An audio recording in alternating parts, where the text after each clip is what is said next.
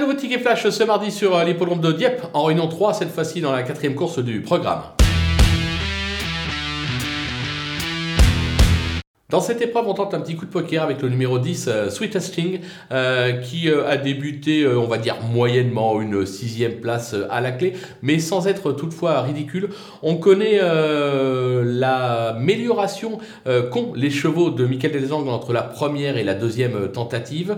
J'ai la sensation que là, de surcroît, avec la décharge, ça peut être très amusant et ça peut faire afficher une très belle cote, raison pour laquelle on va la jouer gagnante, mais surtout placée.